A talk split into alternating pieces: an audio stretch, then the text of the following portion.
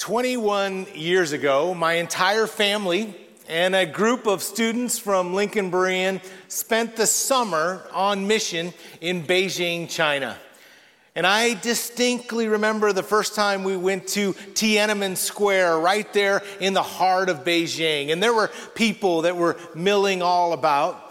But then I saw this line, and it looked like people were in a queue, kind of waiting to get in somewhere. And I wondered, what is that? Well, I discovered that it was the mausoleum of Chairman Mao. And you see, if you were willing to wait for hours in the hot sun and the humidity, you could go inside. And when you went inside, you wouldn't just see a memorial, you wouldn't even just see a grave, you wouldn't even just see a casket.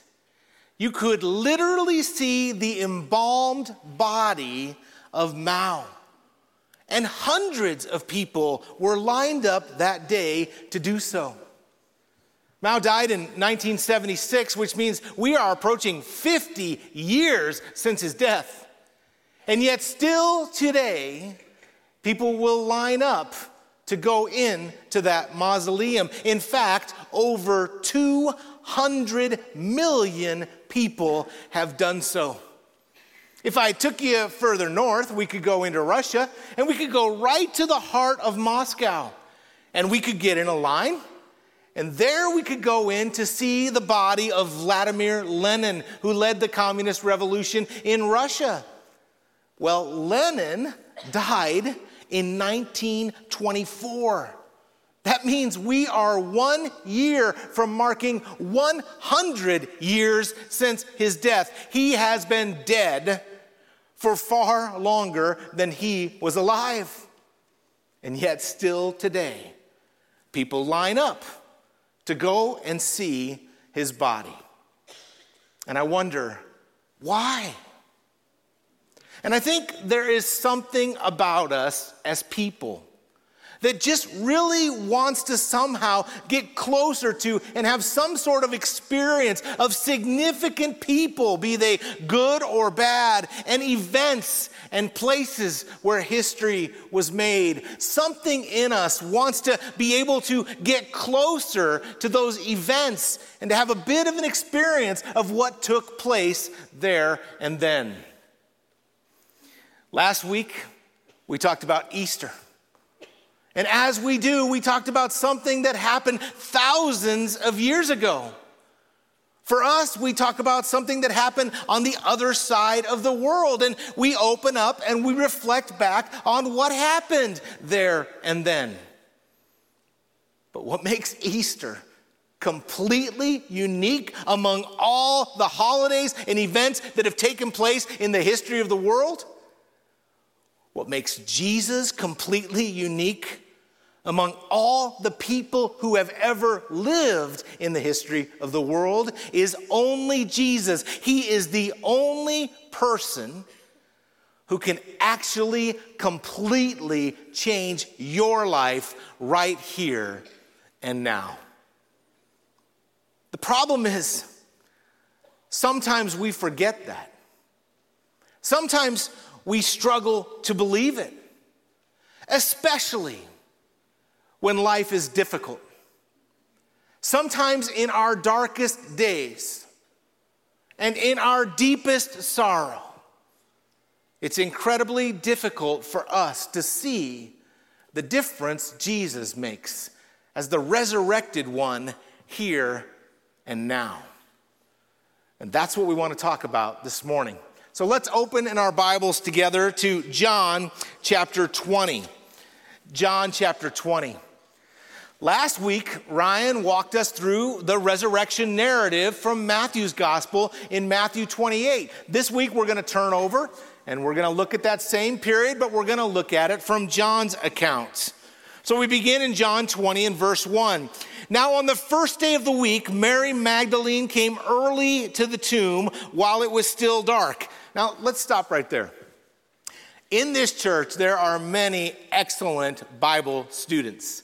Many of you study your Bible, and as we get into this account in, in, in John, and even immediately, you're going to say, wait a minute, there's something different about John's account than what we just went through last week. Matthew said there was more than one woman. Here, John just talks about Mary Magdalene. What's going on? You know, people wonder about that. Sometimes they struggle with it. They'll read something in one gospel account and it doesn't quite seem exactly the same as in another gospel account. Some will even use that to make a case to say, oh, you know, the scripture is full of inconsistencies. You can't trust it. So, why are there different gospel accounts? Well, uh, let me use an illustration. Some people these days ask me a question. They say, Why has Lincoln Berean embraced a team teaching uh, model with multiple teaching pastors? And I say, Well, let me answer your question with a question. Why is it that God gave us four distinct gospel accounts? Written by four very different people, all born along by the same Holy Spirit, but with very different personalities and perspectives, and even slightly different purposes. It's because in the composite, we get a much more full understanding of who Jesus is and what his plan is for the world and for our lives. And John is actually writing for a little bit different purpose. John is writing, his purpose is that we might believe that Jesus is the Christ. And that by so believing, we may find life in his name. And so, one of the techniques that John uses is he likes to zoom in on individual encounters with Jesus. In fact, from here going forth for the rest of his gospel, John will simply tell the story of four people and their encounters with Jesus Mary Magdalene, Peter, John himself, and Thomas. And so he starts doing that right here in verse 1. Now, on the first day of the week, Mary Magdalene came early to the tomb while it was still dark and saw the stone already taken away from the tomb. So she ran and came to Simon Peter and to the other disciple whom Jesus loved, that's John, and said to them, They have taken away the Lord out of the tomb, and we do not know where they have laid him. Notice, by the way, she didn't say, I don't know where they have laid him. She said, We don't know where they have laid him. There were more, there was more than just Mary Magdalene there. But again, John is focusing in, zooming in on her story. And now, John, he's going to take the camera and he's going to shift it for a period of time to the story of Peter and John himself. Verse 3 So Peter and the other disciple went forth, and they were going to the tomb. The two were running together, and the other disciple ran ahead faster than Peter and came to the tomb first. And stooping and looking in, he saw the linen wrappings lying there, but he did not go in. And so Simon Peter also came, following him, and entered the tomb. And he saw the linen wrappings lying there, and the face cloth which had been on his head, not lying with the linen wrappings, but rolled up in a place by itself. So the other disciple who had first come to the tomb then also entered, and he saw and believed. So Mary Magdalene sees that the stone is rolled away. She can see, even though it's dark, that there's nobody in there. So she goes running and she finds Peter and John and she tells them they've taken the Lord and I don't know where they've put him. And the two of them hot footed off to the tomb. Now, John was a much younger man than Peter, so he beats him to the tomb. But here we see just a little bit of their personalities as well as John gets there and he stops, he stoops, he looks, and he observes. Not Peter. Peter always bowls on ahead. So Peter comes huffing behind. He gets to the tomb, and what does it say? He went right in, and Peter saw those linen wrappings lying there and the face cloth. And it's interesting to look at what John is trying to help us understand. Did you notice that in verse 5, in verse 6, and verse 7, he speaks of linen wrappings? And this is important for us because, again, John is trying to help us understand that Jesus was the Christ. And so he is making for us the case for the resurrection. And we have people who, for centuries, have sought to debunk the resurrection. They try to come up with different theories of what actually happened. A couple of the popular ones are that Jesus' body was stolen and taken out of the grave. Another one is called the swoon theory, as though Jesus were not actually dead, but he just passed out, and in the cool of the tomb, he revived. Somehow, in his injured state, he pushed away the rock and he wandered off. And so, those are a couple of theories of what might have happened. John wants to make it clear for us that is not what happened. Because let me just assure you, grave robbers don't bother to unwrap the linens. Grave robbers certainly don't take with care what was on the head and have it be separately, neatly folded. And anyone who was going to revive and come out of a tomb probably isn't going to stand there and make sure their head covering is nicely placed back on the bench. Think of Lazarus in John 11 when Jesus did this miracle and he says, Lazarus, come forth. And the text tells us the dead man came out, but he came out wrapped in the wrappings. And he told them, unbind him and let him go. Those theories do not hold water, and John wants us to make sure, wants to make sure that we understand exactly what is happening here. So he focuses repeatedly on the linen wrappings, and in verse 7, the contrast of this face cloth and the linen wrappings. So here is the linen wrappings, and then he says there's a face cloth that had been on his head, not with the wrappings, but rolled up in place by itself. Scholars differ a little bit on what that means. It's perhaps was round around Jesus' face, and it's exactly as it was in the place where his head was, and his body was simply resurrected out of the face cloth and the wrappings. Other think it was carefully folded and placed there. Either way, it is an evidence of intentionality. This was not a robbery. This was not an accident. This was not a resuscitation. This was a resurrection. And our English language somehow sometimes struggles to capture all the things that the original authors were intending to communicate. Notice in verse 5, in verse 6, and verse 8, all three of those verses we read, He saw, He saw, He saw. The words translated into English every single time is saw. But the late theologian Arthur Pink points out that every one of those words translated saw was actually a different word in Greek. And each of them had a slightly different nuance. And what we see in this text is a progression of understanding. So here's the scene. John comes running to the tomb and he stoops down in verse 5 and he saw the linen wrappings lying there and that is kind of a word that means that you look at something and you make an observation. It is the same word that was used in verse 1. Mary Magdalene comes to the tomb. Even though it's dark, she saw the stone already rolled away. So John gets there first. He looks in and he makes an observation. There are the linen wrappings. Then Peter comes to the tomb. Peter goes in, and now the word that is translated saw in verse 8 means more to gaze for the purpose of analysis. Can't you just picture Peter in that tomb and looking at the scene in front of him? He's seeing the linen wrappings. He's seeing the folded head covering and he's analyzing what he's seeing and wondering, what in the world does this mean?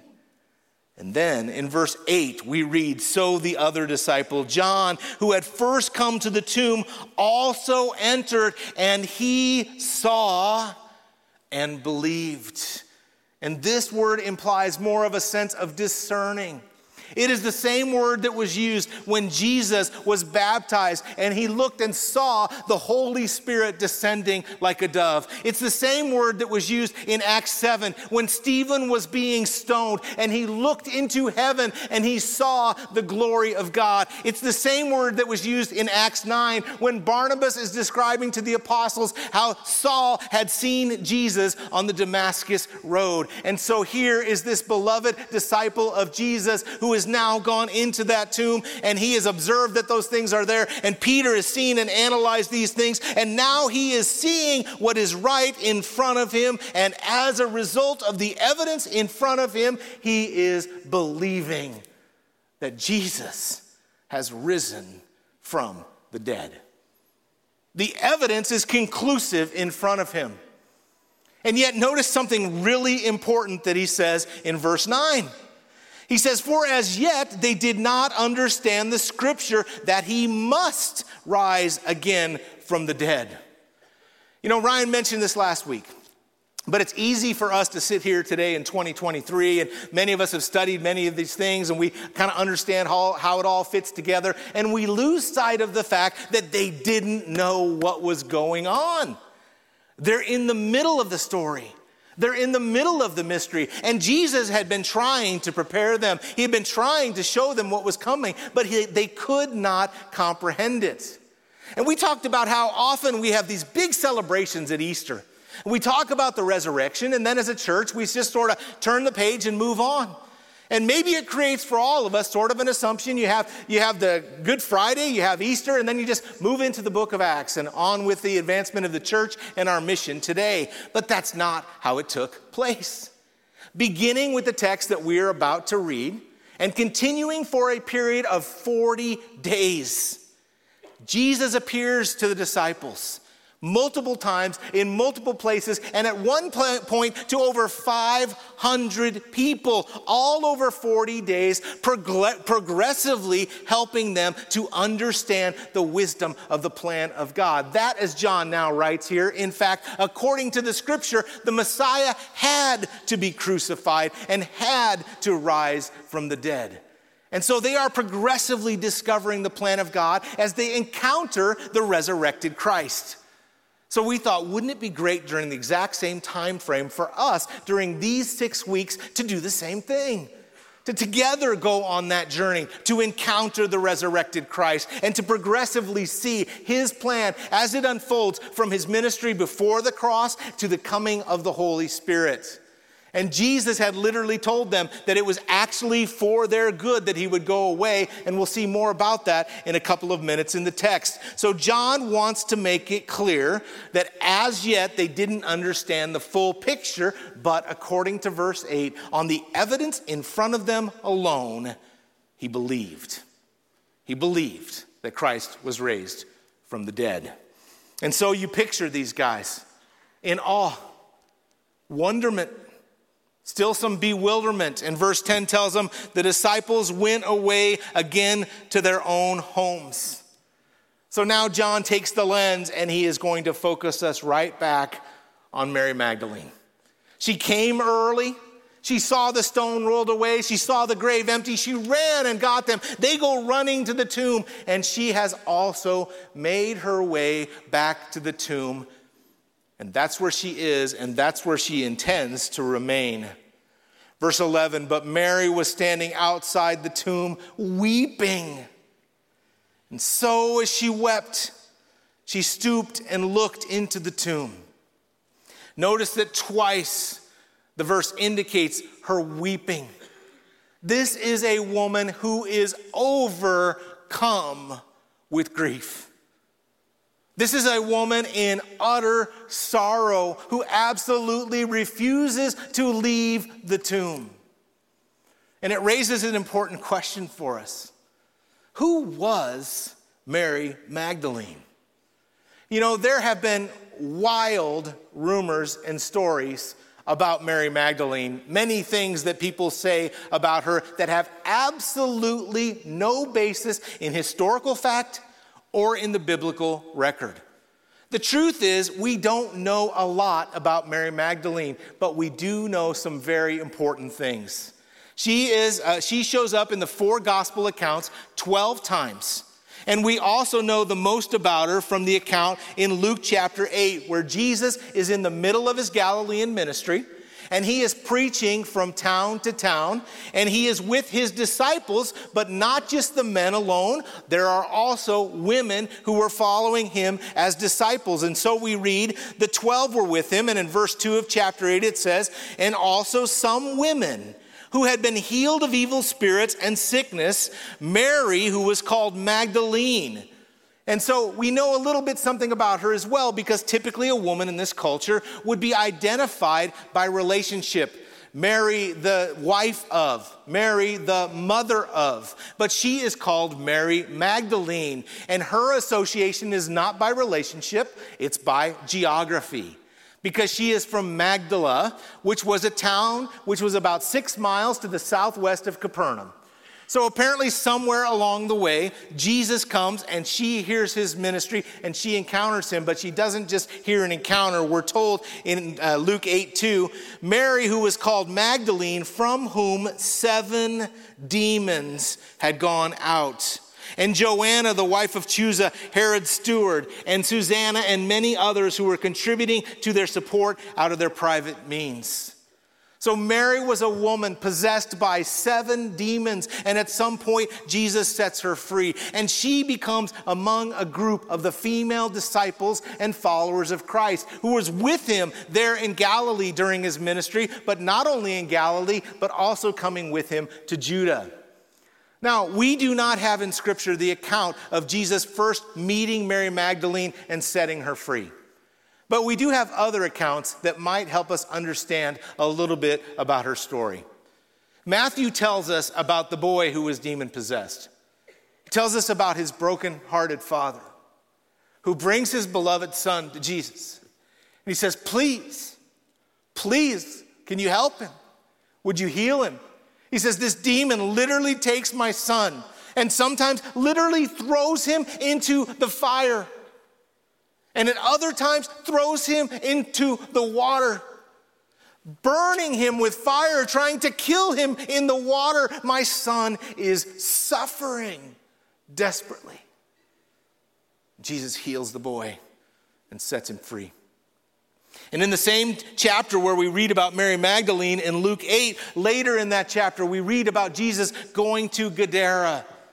And there he finds a man with so many demons that they are called legion. And how is this man described? What was his life like? It says, for quite some time he had worn no clothing. He was literally an outcast, and he was apparently such a threat to himself and others that they continually tried to chain him and bind him. Imagine that life but he would literally break those chains. And when Jesus encounters him, there he is, living completely alone, far from everyone, among the tombs. This man who was oppressed, as Jesus said, harassed and helpless, distressed and downcast. This man whose life was utterly destroyed. Jesus finds him as an example, exemplifying what it means to be the walking dead. Literally living in the cemetery among the tombs. And it is a vivid picture for you and I of the utter destruction and chaos that comes from sin and separation from God and, de- and the destruction in our world as this man is a walking dead until he meets Jesus. And Jesus sets him free. And everything about his life completely changes. And he immediately wants what anyone would want, and that is to be with Jesus. He says, Let me go with you. And Jesus told this man, No, I have another work for you. Go home and tell people what God has done for you. Well, Mary Magdalene had seven demons. Imagine what life was like for this woman. Imagine what had been done to her. Imagine what was said about her. Imagine the loneliness, the isolation. Imagine the oppression, the depression, all of the things that she would have faced. And then she meets Jesus. And he completely sets her free completely changes her story, completely changes her life. What does she want now? Just to be with him. In pure hearted agape love to be near her Savior. So she followed him with the other women around Galilee. She followed him all the way to Judah, and that is not all. When almost everyone deserted Jesus, who was there at the cross watching her Savior and her Master, the, her healer and her friend die? It was Mary Magdalene at the cross, watching the whole thing as he is brutally executed. We are also told in Scripture she was there on Good Friday at the tomb While Joseph of Arimathea and Nicodemus quickly wrapped and bound Jesus' body to place him in the tomb before the Sabbath began, Mary Magdalene was there, not wanting to leave the side of the body of the one who meant so much to her. And thus, very early in the morning, as John said, while it was still dark, once the Sabbath is done, she's back. She's there to care for and anoint the body of Jesus. And then she finds the body is gone. And oh my goodness, she's overcome with grief. She's weeping. She saw him killed. She knows he's dead. And now his body is gone. And she can't imagine where he's been taken. And she only wants to minister to the dead body of her Lord. And so they said, in, in, John says in verse 11 that she stood and wept and looked into the tomb. And then in verse 12, she saw two angels in white. Luke says dazzling white, sitting one at the head and one at the feet where the body of Jesus had been lying. And they said to her, Woman, why are you weeping? And Jesus and she said to them, Because they have taken away my Lord, and I do not know where they have laid him. Notice her words. What did she say? The, the angels ask her, Woman, why are you weeping? And she says, They've taken away my Lord, and I don't know where they've laid him. Go back to verse 2. When she came early to the morning to the tomb, she sees the body is gone. She runs to Peter and John and says, They have taken away the Lord out of the tomb, and we do not know where they have laid him. She says almost the identical thing now at the tomb to the angels. Only now it's not the Lord. Now it's really personal. It is my Lord. And she is in a state of mind and a frame of mind that she is 100% convinced that Jesus is dead. She saw him killed. She watched the whole thing. But John is trying to help us understand and see the progression that that's not the entire story, which is why he brought us through the account with Peter and John, through the wrappings, all of this kind of stuff. And now he is progressing that story with two angels. One sitting where Jesus' feet had been, one sitting where Jesus' head was. And Mary looks into the tomb, and there's the wrappings, there's the evidence that led John to belief. There's more evidence. There's two angels sitting there. And what does she say when they say, Why are you weeping? She says nearly the exact same thing she said before any of that had been figured out. Then in verse 14, we read, When she had said this, she turned around and saw Jesus standing there and did not know that it was Jesus. And Jesus said to her, Same question, Woman, why are you weeping? Whom are you seeking? Supposing him to be the gardener, she said to him, Sir, if you have carried him away, tell me where you have laid him, and I will take him away. Again, 100% convinced Jesus is dead. And now, as a loving and faithful follower, she just wants to take care of his body, to be near him where he was. When I was in seventh grade, my grandpa died. At that point in my story, I would have called him my best friend. And I remember going to that funeral. And people were milling about all kinds of different places, but I just kept going one place to the casket which was still open. I just wanted to be near him, even though he was dead. How could I go wandering off and talk to other people? My grandpa, who I loved, was lying there. I wanted to be near to him. Before they closed the casket, I asked, Can I have his glasses? They took them off and they gave them to me. I, I wanted to have some piece of him, some part of him. Still have them to this day. You see, friends, sometimes when we're in our darkest of days, sometimes when we are in our deepest sorrow, sometimes we can't see anything other than the grief that we face. What a picture that is And I believe what happened here was not only for Mary's sake, I believe it was for our sake. What did the angels ask her? Woman, why are you weeping? What did Jesus ask her? Woman, why are you weeping? And then he ups the ante and says, Whom are you seeking? Not what. Not what body are you looking for? Whom are you seeking? Now, from our reading, it can, those questions can seem kind of cold, impersonal. But part of why I believe they spoke that way is because what is happening here is truth that was not just for Mary, it is universal.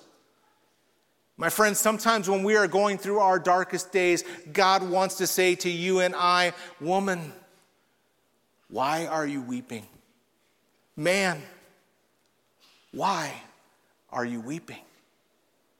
Now we know that sin is a, sin is a, leads to death, which was the curse. And we know that death rips us apart and sin destroys. And some of you are grieving. Last week, I had multiple conversations in this very room with people who wept with me because they have lost people so dear to them and they literally don't know how to go on without the one they so deeply love. Maybe right now things are going really well in your life and story, and if so, I rejoice with you. But the fact is, every person in this room has or will go through dark days days of loss, days of sorrow, and days of suffering. And we will grieve. We should grieve. But we, as Brian said when he talked from uh, our study in Thessalonians, are not the people who grieve without hope. Because sometimes there's a greater story. God is writing a grander narrative. And here is an extreme example where Mary is literally entirely certain Jesus is dead. And in her grief, she can't even see what's right in front of her, even when it's Jesus himself. And so the angels say, Why are you weeping? And she focuses again on his body. And Jesus says, Why are you weeping? Whom are you seeking? And he focuses again on his body. You know, we talked last week about the propositional objective truth of the resurrection. And man, I am so thankful for it. Friends, we as Christians have every logical reason to know and understand that the resurrection is a fact of history and our faith rises and falls upon it. And we can stand confidently on the objective fact that Jesus Christ was bodily raised from the dead. And that propositional truth makes all the difference in the world, but sometimes it doesn't make a bit of a difference in our lives. Because our faith is not just propositional, it's not just objective, it is so much more because it is personal. And it is about not just truths, but about relationship with this same Jesus who appeared to Mary in that garden tomb. And so, after she has answered Jesus, Jesus in verse 16 said to her, Mary. And she turned and said to him in Hebrew, Rabboni, not rabbi, but my teacher, my master. And here is this moment where literally one word changes everything. One word. As Jesus takes and speaks the name of this grieving woman. I'm going to ask you to do something a little weird. Just go with me. I'm going to count to three. And then I want everyone in this room to speak your own name out loud. Okay? One, two, three, Jeff. You know, this is a large church. And part of what that means is that there are more people in this room who do not even know your name than people who do know your name. And honestly, as a pastor, that breaks my heart. And we are continually seeking to have this be the kind of place where every person is known. But let me share another perspective.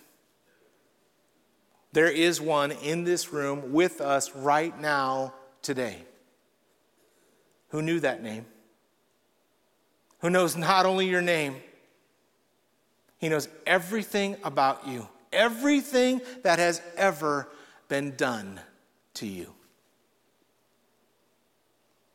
Everything that you have ever done. And he longs to be gracious to you. He gave his very life that he might be able to have personal relationship with you. To speak your name. In the midst of your darkest days, in the midst of your deepest sorrow, to help you lift up your head to see that our darkest days and our d- deepest sorrows are not the end. They're not the fullness of the story which He's writing in our lives. There is more. There is more to the story for us, just as there was for Mary. And so he speaks her name and she turns to him. And this scene goes from weeping in sorrow to what I'm sure were tears still flowing, but now they are tears of joy. And she turns and falls at his feet and grabs him and says, My master, my teacher. And what a beautiful picture it would have been. As this woman who moments before could not see beyond her grief to believe, even for a second, no matter what, that there was resurrection and there was life. To now encountering the very one who is resurrected herself. What a beautiful moment. And then in verse 17, Jesus said to her, Stop clinging to me, for I have not yet ascended to the Father. But go to my brethren and say to them, I ascend to my Father and your Father, my God and your God. Now, at first, the beginning of verse 17 can sound to us from a distance kind of cold. Like, why is he saying, Stop clinging to me? Well, I believe that wasn't necessarily the first immediate thing. I believe there was probably a beautiful scene of, re, of being reunited for Mary and Jesus. But Jesus is also beginning in this process, helping her, and even through her, the disciples start to understand his plan and what is taking place. And he is going to ascend to the Father. And he's saying a couple of things here. First of all, I'm not ascending yet. You don't have to hold on to me. You're going to see me multiple times. And she does with disciples multiple times over the coming 40 days. But he is ascending to the Father. Mary, in her heart of hearts, wanted one thing she wanted back what she had before the cross. Jesus physically with them. That ministry to continue, that's what they all wanted. But Jesus wants them to begin to understand it's not going to be the same. It's going to be different. Do you remember what I told you? I'm going away. Do you remember I told you in John 16 that it is for your good that I go away because then the helper, the counselor, the Holy Spirit will come. And so over these 40 days, Jesus begins to walk them through what things had been like before the cross, what was the purpose of the cross and the resurrection, and now the coming of the Holy Spirit, which is foreshadowed in John's account and comes to full fruition 50 days later at the day of Pentecost. And so he is leading them forward to say, from now on, Mary, even though what you think you want more than anything is to be physically present with me, something even better is coming. Because Mary, on her best day in Jesus' earthly ministry, had a little bit of access to the Savior. But upon the coming of the Holy Spirit, because of the resurrection of Christ, every person in this room who knows Jesus Christ as Savior and Lord has access to Him 24 hours a day, every single moment of every day of the year. There is never a moment when you are not but one decision toward being close to Jesus, toward experiencing His presence through his word, through his people, by his spirit, which indwells us, being able to draw near in our darkest days and in our deepest sorrows. And Jesus wants Mary to understand this is good news. And he sends her to be the first person to begin to go and tell this good news. And what did he tell her to tell them? He says, Tell them that I go, go to my brethren. First time he's ever said that. Now we see everything has changed because of the death, burial, and resurrection. Because of the finished work of Jesus, now men and women can be brought back into relationship with God. And now we can literally be brothers and sisters with the very Son of God. And so for the first time, he calls them my brethren. And then he says, Say to them, I ascend to my Father. Back then, the Jews thought it was blasphemy for Jesus himself to refer to God as Father.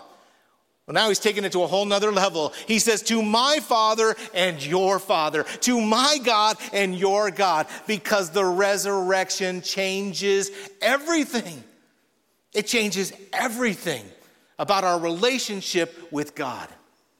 And Mary is discovering it for the very first time. And so Mary Magdalene came announcing to the disciples, I have seen the Lord, and that he had said these things to her.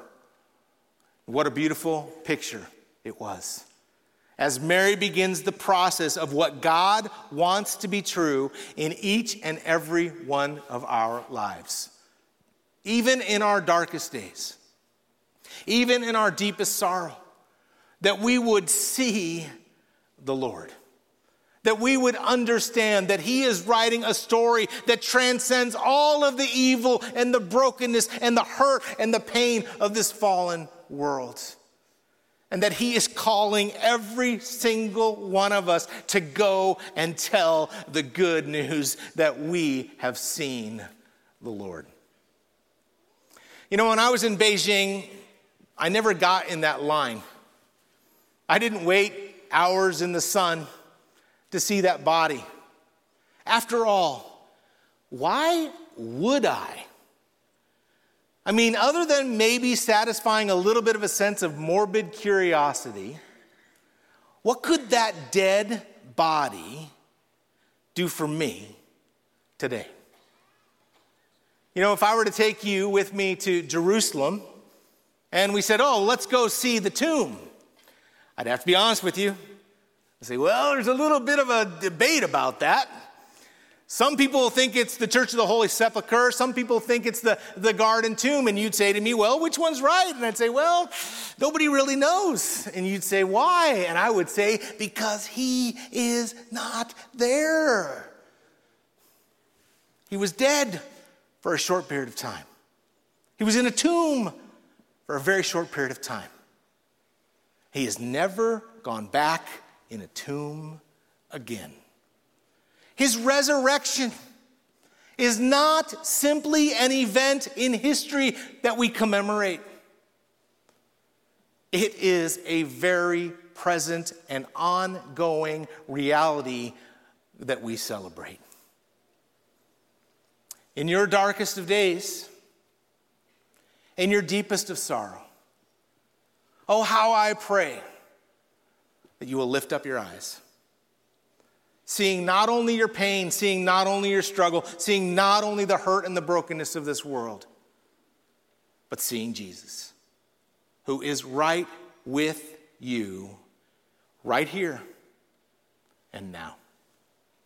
Jesus, we pray, God, that we would see you, that we would look up, that we would believe that we would not be a people who celebrate what happened there and then, but that we would be a people who understand your resurrection changes everything about here and now, even in our deepest sorrow.